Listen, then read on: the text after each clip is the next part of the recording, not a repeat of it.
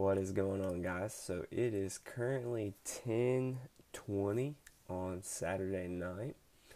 Just in light of everything that's going on in our country right now with the coronavirus, we've just been kind of wrestling through how can we go about handling that the right way as a church and we're going to gather tomorrow morning or this morning as you're watching it. Um, yeah, we're we're gonna gather, but we figured quite a few of you either a aren't feeling well, and so you want to serve your brothers and sisters by not showing up, and we appreciate that, and we hope that you get well soon. Uh, we figure some of y'all will be major hypochondriacs and are going to take the wise approach and not gather, and that's okay. Um, and so we wanted to serve you by um, uploading the, the teaching hence this. So that way you could watch it on Sunday morning. Um, and then some of y'all, we figured, hey, you may just be curious about Harbor. And so we wanted to give you an opportunity to um, see the teaching in our spare bedroom, my wife and I's spare bedroom. But we're going to continue working our way through the, the Gospel of John, specifically, specifically looking at John chapter 12, verses 12 through 16. We're going to read verse 19, but we're going to um, really camp out in verses 12 through 16 today, specifically looking at Jesus' triumphal entry into Jerusalem. And I'm going to be honest with you guys, I really struggled with whether or not John chapter 12 really relates to what's currently going on in our culture today. And just began to think through how does Jesus riding into Jerusalem correlate to the coronavirus? Does that really speak to what's going on in our culture today? But the more I began to meditate on this passage and the more I began to meditate and think through what we're going through as a country and as a church, I began to realize that I think there's much for us to glean here in light of this passage. And so I'm excited for us to, to dive in. Um, so let's dive into that. Hopefully, you've opened your Bibles up. If you haven't, press pause on this video. Go grab your Bible, open up to John chapter 12. And as you're turning there, if you haven't turned there already, let me introduce our passage this way. So, several years ago, um, my wife and I, my family, we went to New York.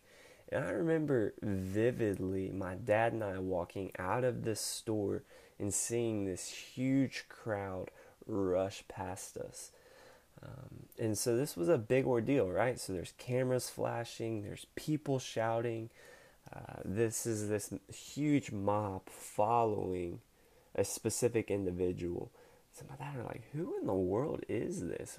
Who are these people chasing after? What's going on here? And it turns out that it was Vanessa Hudgens, you know, the the girl from High School Musical soaring flying. She did a great job with Zac Efron and a stellar, stellar movie movie series. Watch it if you haven't. Um, but I think at that particular moment for me in New York, it was it was eye opening, right? That this large amount of people were consumed with following this girl in New York. Um, and I think it began to, to teach, as I began to think back on that particular moment, I think it teaches us um, a specific truth that w- is seen in our passage today. And it's this, is that we flock to people that we view as important, right? So some of us will drop what we're doing and immediately chase after the Vanessa Hudgens in New York, right? If you see her, you stop what you're doing, you drop your hot dog and you follow after her.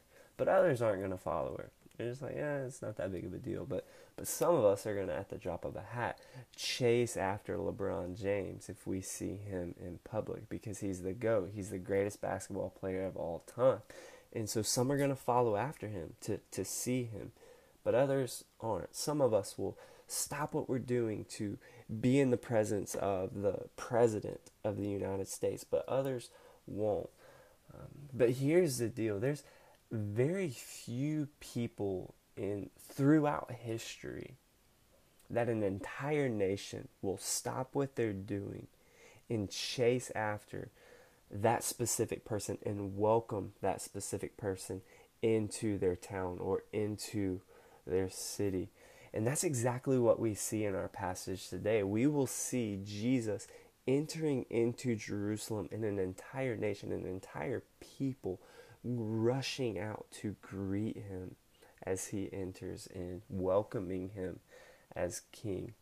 So as we work through this passage, I think we see that that reflects the type of power that Jesus truly possesses. He is the the king of Israel. He is the one who's going to bring peace not only to Israel but to the entire world. He is this king. And so we're going to see this triumphal entry of Jesus. But let's kind of refresh our memory of what led up to that, right? So in last week's passage, we saw Jesus and Mary and Martha and Lazarus. They all have this type of celebratory dinner because Jesus just raised Lazarus from the grave. So, where Lazarus was dead for four days, he is now alive. Um, and they're having this dinner in Bethany. And during this dinner, Mary takes some really expensive ointment and washes Jesus' feet with it. And so we learn that this was an incredible sign of worship and an incredible sign of adoration. And as Wayne put it last week, uh, he says that Jesus is worthy of complete surrender, courageous, unashamed, open handed surrender. And so, following on the coattail of that story, in today's passage, following that sweet moment of worship and adoration, we now see Jesus make plans to enter into Jerusalem for the last time before his death. His time to die has come. His death is on the horizon, and Jesus knows it. And this last and final entrance into Jerusalem is a big deal. In fact, many of your Bibles will probably title this section as the triumphal entry of Jesus. So this is a, a big deal. And as we saw a couple weeks ago, this is just a, a tidbit of information. Really, John chapter 1 through 12 makes up about a three year span of Jesus' life and his ministry. But John chapter 12 till really John chapter 21 makes up about six days of his life. And so the timeline of what we're looking at really begins to slow down. This is the, the Passover week, the week leading up to Jesus' death. And so Jesus' entry into Jerusalem, as we'll see today, is greatly celebrated. It's rejoiced over because the crowd has heard about Lazarus being raised from the dead. And they believe that he is the long anticipated king that will lead them to victory over their enemies. They believe that he is the king that will bring peace to his people. But here's the deal as we've worked our way through the Gospel of John, we've quickly begun to realize that although Jesus is the king of Israel, he is this anticipated king. He's not he's not the type of king that they're expecting. And we're going to see this more clearly as we work our way through this passage. So, as we work our way through this passage, we're going to spend the bulk of our time today unpacking how Jesus chose to enter into Jerusalem. Jesus, although he is the one who possesses all power and authority, he chose to ride in on a donkey, which, as we unpack that, is going to be really profound. So, let's go ahead and dive into this passage. I'm going to read it and then we're going to dive in. The next day, the large crowd that had come to the feast heard that Jesus was coming to Jerusalem. So they took branches of palm trees and went out to meet him, crying out, Hosanna! Blessed is he who comes in the name of the Lord, even the King of Israel. And Jesus found a young donkey and sat on it, just as it is written Fear not, daughter of Zion, behold, your king is coming, sitting on a donkey's colt. His disciples did not understand these things at first, but when Jesus was glorified, then they remembered that these things had been written about him and had been done to him. The crowd that had been with him when he called Lazarus out of the tomb and raised him from the dead continued to bear witness. The reason why the crowd went to meet him was that they heard he had done this sign. So the Pharisees said to one another, You see that you are gaining nothing. Look, the world has gone after him. So look in your Bibles back up to verse 12. Let's let's kind of unpack that. It says this, the next day the large crowd that had come to the feast heard that Jesus was coming to Jerusalem. So the first thing I think I want us to answer is or address is is what what feast is going on right now. Let's take note of that that word the feast, right? Because I want us to do that because understanding what feast is taking place here will help us understand the magnitude of what's taking place. Do you remember what feast is going on? If you've been with us the past couple weeks, then you, you should know the answer to this question. Back in John chapter 11, verse 55, and then back up in John chapter 12, verse 1 tells us that the, the Passover feast is at hand. So in John 11, verse 55 says this Now the Passover of the Jews was at hand. Okay? And then down at John chapter 12, verse 1 says, Six days before the Passover, Jesus therefore came to Bethany where Lazarus was dead, whom Jesus has raised from the dead. So we know that the Passover feast is at hand. And Passover is one of the three pilgrimage feasts. Okay, so Passover, Pentecost, and the Feast of Booths. And, and what the, a pilgrimage feast means is that the Jews would be required to journey to Jerusalem to observe this feast. And so Passover was a time where God's people journeyed back into Jerusalem to celebrate and reflect on how God redeemed his people from slavery in Egypt through the bloodshed of a spotless lamb. So a couple weeks ago, we went back, refreshed our memory of that Passover. I believe it was two weeks ago, back in John, at the end of John 11. So if you want to go back and listen to the end of that sermon where I began to kind of unpack that and, and how Jesus is the fulfillment of that, feel free to. We don't have time to do that today. But what that tells us here is that you have Jews from all over journeying into Jerusalem to observe this feast, which means that when John says a large crowd, he means a large crowd, right? A, a Jewish historian named Josephus, in describing one Passover around 66 or 70 AD, estimated that roughly 2.7 million people were in attendance that year. So that's a ton of people. 2.7 million people is a lot of people in Jerusalem. But the reality is is that number could be inflated and we simply don't know um, how to definitively prove whether or not that number is accurate. And so some believe that that number is inflated. So let's just be really, really safe and say that there was just 1 million people in attendance here, right? So we're not even just cutting that number in half, but we're we're really cutting into that number just to be safe, right? That's still a ton of people that would be in Jerusalem at this time.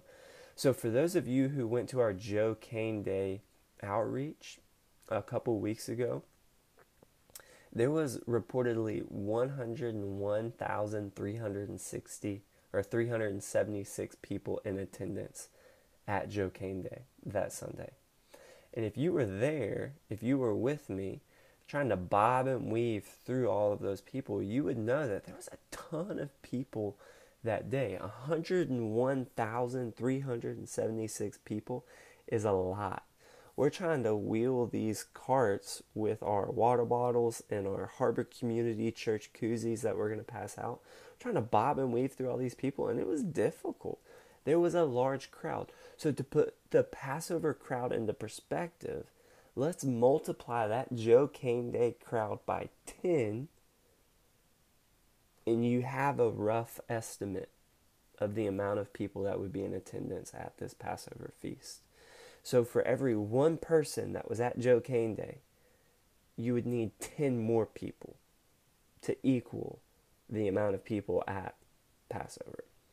And just for fun, let's say that Josephus's estimate of 2.7 million people is accurate, you for every one person at Cain Day, you would need another 26 people to begin to scratch the surface of the amount of people present at the Passover feast. So because it's Passover, we know that when John says the large crowd that had come to the feast, he means a large crowd of people that had come to the feast. There's a lot of people here at this moment. Now, if you were to look down to your verse 17 or verse 18 in John chapter 12, you'll begin to see that the people who saw Jesus raise Lazarus from the dead, um, they had continued to bear witness about Jesus at this time. And it's because of that testimony that this large crowd is going out to meet Jesus. And so you got sisters, you got ladies who were eyewitnesses to Jesus raising Lazarus from the dead. And they're going back home. They're going back to their work and they're saying, Girl, listen to me. I was at this funeral. I was following Mary. I was following Martha. And then this man named Jesus walks up and he told us to wheel that stone away, and we did, and we thought it was going to stink, and it did stink. But then Jesus yells at Lazarus, and Lazarus comes out, and his linen smelled so bad, but that man was alive. He was dead, but now he's alive. You got guys saying, Bro, he was dead, but now he's alive. I witnessed it, I watched it. He's now in Bethany, eating, fellowshipping with Jesus. Jesus brought this man back to life. And so, listen, I think may that same testimony be true of our lives, right? The Bible says that we were dead in our trespasses and sins. But by God's grace and by his mercy, we've been made alive with the Messiah, even though we were dead in our trespasses and sins. So, like Lazarus, we once reeked of death, but now we let off the aroma of Christ, of life. Where we were dead, we now have been brought back to life. And so, may the testimony of our salvation, may that astonish those around us, and may it um, be so astonishing that those around us begin to talk about it. Our lives should be different than the way they once were. All right, so in hearing this news about Jesus, the crowd, as we see in verse 13, if you look in your Bibles, the crowd now begins to take action. So look at verse 13. So they took branches of palm trees and went out to meet him, crying out, Hosanna! Blessed is he who comes in the name of the Lord, even the King of Israel. Now, when you compare John's account of this story with the other Gospels, so Matthew, Mark, and Luke, you'll notice that John's the only one who tells us what type of branches are being used here. Uh, he tells us that the crowd took branches of palm trees and went to meet Jesus. And so that kind of should lead us to ask the question what's the significance of palm trees here? Why did they grab these types of branches? Well, I think these types of branches, uh, I think the type of branches that they grab tell us a couple things. One, I think they tell us who they believe Jesus is, and then two, what they're trying to communicate about Jesus. And so, ever since 164 BC, so during the Maccabean revolt, where the Syrian army uh, was drove out of Jerusalem and the temple was restored, palm branches had become a national sign of kingship and of victory. And so, palm branches were the badge of a conqueror, right? So the the crowd has heard about the power of Jesus, and so they therefore assume that Jesus is the one who possesses the power to deliver them from Roman oppression, just like what happened back in 164 BC, just like the Maccabean revolt, which leads them to welcome Jesus in as king. He is the king of Israel, they think. He is this promised king. And as they meet Jesus with palm branches in their hands, they cry out, Hosanna. And Hosanna means save us now. And then they exclaim, Blessed is he who comes in the name of the Lord, even the King of Israel. So this, this middle part of this confession comes from Psalm 118, verses 25 through 26. If you want to go ahead and turn in your Bibles over there, um, Psalm 118, verses 25 through 26. So grab your Bibles, turn over there. Those verses would have been recited and sung regularly during both the Feast of Tabernacles and Passover. So this would have been something that would have been on their lips fairly regularly. but Psalm 118, verse 25 through 26 says this Save us, we pray, O Lord. O Lord, we pray, give us success. Blessed is he who comes in the name of the Lord. We bless you from the house of the Lord. So, again, this would have been something that would have been recited fairly regularly, sung fa- fairly regularly during Passover. And saying, Blessed is the one who comes in the name of the Lord, would have been a common way of greeting another traveler who had come into the temple during this feast. So, John records an important detail found in this greeting um, and it's at the end of this. This important detail is the fact that they add, even the king of Israel. So that's not a, a direct quote of Psalm 18. Psalm 18. That's their own words added to this declaration here. And that's an important detail because it's a, a messianic identification. They're saying, they're declaring Jesus as the King of Israel the one who possesses the power to come and to save them. So, between the palm branches, which are a national sign of kingship and victory, uh, from the declaration of Hosanna, well, save us now, and the added phrase, even the King of Israel, we see clearly that this crowd, that Israel, believes Jesus to be the King of Israel and in hearing of the works of Jesus, hearing of all that he has done, hearing the fact that he's raised Lazarus from the dead, the crowd thinks he's the long awaited for Messiah who will set them free from Roman captivity.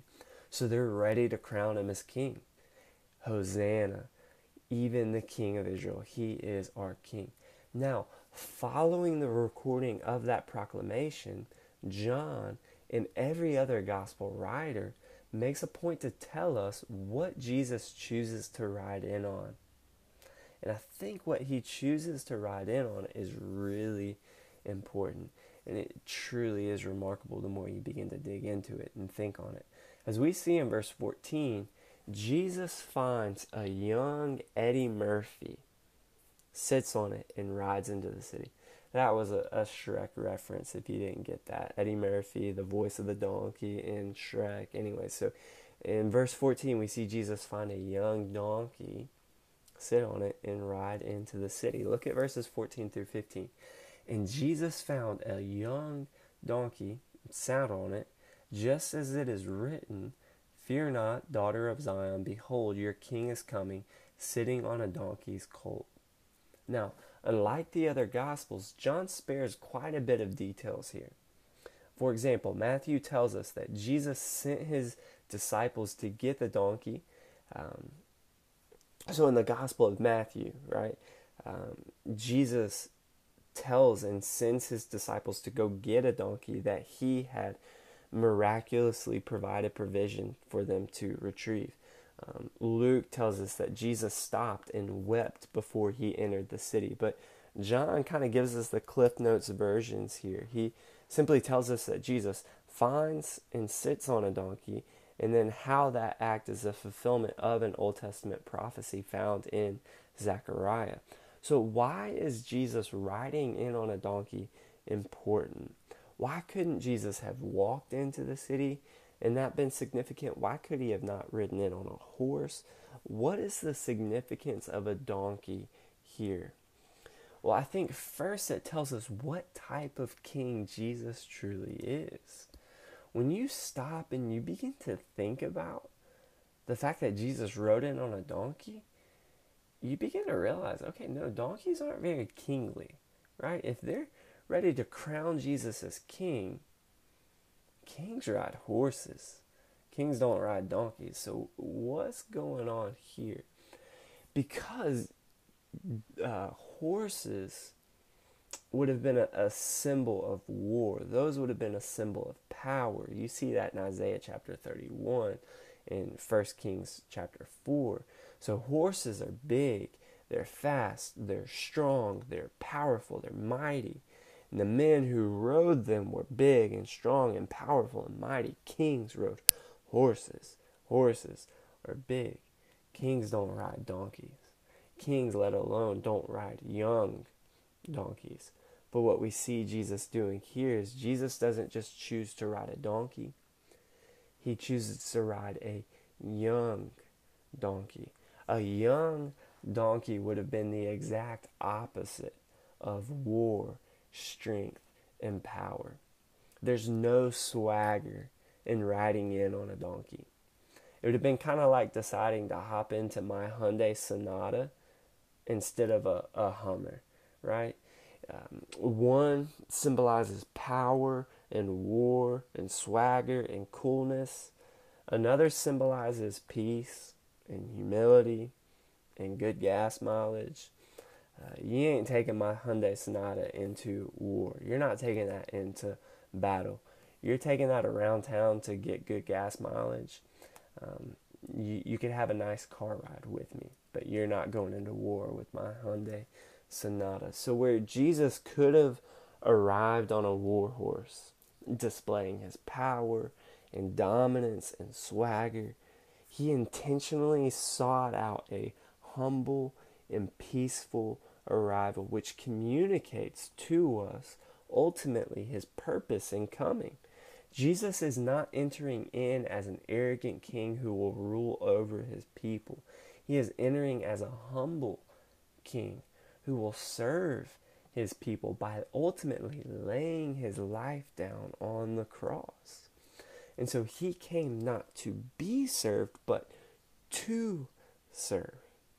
Now, as we know the end of this story, we know that the way that he will usher in peace is through his death on the cross. But no one up understands that at this point, not even his disciples. In fact, if you look down, if you skip verse 15, look down at verse 16, John tells us that his disciples did not understand these things at first. But when Jesus was glorified, then they remembered that these things had been written about him and had been done to him. So Jesus' disciples and the crowd do not truly understand what is taking place here. They don't get what Jesus is doing. But the moment Jesus is crucified, their, their perspective is beginning to change. In the moment that he's raised from the grave, things are going to begin to click. The moment he's raised and ascended back to heaven on the cloud, then things are beginning to finally make sense. The kingdom of God is the exact opposite of everything that they had ever known and everything that they had ever expected. Here we see the true King of Kings display humility over power. Now, going back to verses 14 through 15, um, and we're going to go back to this this point of Jesus displaying humility over power in just a minute. We're going to close on that, but I want to go back to um, anytime you see the word just as it is written in a New Testament passage, you should always ask the question, well, what was written, right? You should always find what the author is referencing and then go back to that reference and understand that reference in its entire context. Um, it'll help you understand what's being communicated here more fully. So let's do that really quick. John is telling us that Jesus arriving on a donkey fulfills a prophecy, fulfills a promise spoken by God 500 years beforehand, which that prophecy says that the king of Israel is coming on a donkey's colt. And so this prophecy is found in Zechariah chapter 9, verse 9. So let's look at the context of that. Let's read that verse in its entirety. Zechariah chapter 9, verse 9 says this. Re- go ahead and turn in your Bibles there. If you haven't turned there, go ahead and turn. I'll give you just a second um, because I think this is important, us understanding what the context of these verses are. So this was Zechariah chapter 9, verse 9. It's, it's right before Matthew, um, right before Malachi, I believe. Um, so not too far from the, the New Testament. Zechariah chapter 9, verse 9, 19. If you're not there, just hit pause. It says this Rejoice greatly, O daughter of Zion. Sing aloud, O daughter of Jerusalem. Behold, your king is coming to you. Righteous and having salvation is he, humble and mounted on a donkey, on a colt, the foal, the foal of a donkey. I will cut off the chariot from Ephraim, and the war horse from Jerusalem, and the battle bow shall be cut off. Battle bow shall be cut off, and he shall speak peace to the nations. His rule shall be from sea to sea, and from the river to the ends of the earth. All right, so at the time of this prophecy, due to Babylonian captivity, Israel had no king. And so God's promising them that a king is coming, that this eternal king is coming. And this king is going to be righteous, and he's going to bring salvation, he is going to save them. And this king is going to be humble, and he's going to bring peace to the nations, and he's going to bring peace to the ends of the earth. And so, listen to me. My prayer is if you have never been able to see this, my prayer is that you'll be able to see this today. Jesus is this King. In Him, in Jesus, is this righteousness. He has never sinned. He is blameless, spotless, sinless. He is righteous. And He came. The purpose of His coming is to bring salvation. He is our only hope for being saved. Whoever believes in him shall not perish, but have eternal life. That's the purpose of his coming. Um, he is our only hope for peace with God, and he is our only hope for peace with one another. The former hostility between Jews and Gentiles was dealt viciously with on the cross. In him is peace. The two shall become one. Uh, they're one body. This truly remarkable aspect of the gospel. He brings peace to the nations, peace to the ends of the earth. He is this king. So listen to me. Jesus is the anticipated king who the prophet Zechariah promised would come. He is the one who possesses the power over death and life, and he is the one who will rule from sea to sea to the ends of the earth. That is good news for us who is at the ends of the earth here in America today. He is that King. He is the humble, meek, and loving King who came to bring peace to the world through his death on the cross. So, as things are unraveling out of control, God still sits on the throne. He is still King, and He has come to bring us peace peace with God and peace with one another. This is good news. And so let's unpack that for a minute. Let's draw some application to um, how Jesus chose to come and then the purpose of his coming. And men, let me speak to you for a moment. Women, maybe you struggle with this as well. I don't know. But I want us to fully wrap our minds around the humility and service being displayed here. And I want us to do that because as I've reflected on this passage, I've been confronted with a type of cultural masculinity that I've subtly brought, that I've subtly bought into. Um, some of y'all may think that I'm crazy, but let me try to be uh, transparent and let me try to explain here. At times, when I walk into a room, or when I meet somebody new, or when I meet somebody or have a conversation with someone that I already know, I find myself consumed with what that person or what those people think about me. And so, whether it's rooted in insecurity or whether it's rooted in pride, I'm not sure. But I always, like, I find myself trying to, like, puff your chest up, give somebody the nod, give them a firm handshake, and then just say something to the effect of, What's up, man? Like, you want to come across as a cool guy. You want to try to display some type of swagger. I'm terrified of what people might think about me. And I want everybody to think highly of me. And so I'm afraid that people are going to think that I'm just some type of sissy. And so I try to display some type of swagger or toughness or hardness. And the more I watch um, television or the more I just watch people in general, the more I begin to realize I think that this isn't just a struggle that I struggle with myself. I think that this is something that we all struggle with. We want to be viewed highly amongst others. But here's what we see Jesus do nobody possessed more power than Jesus.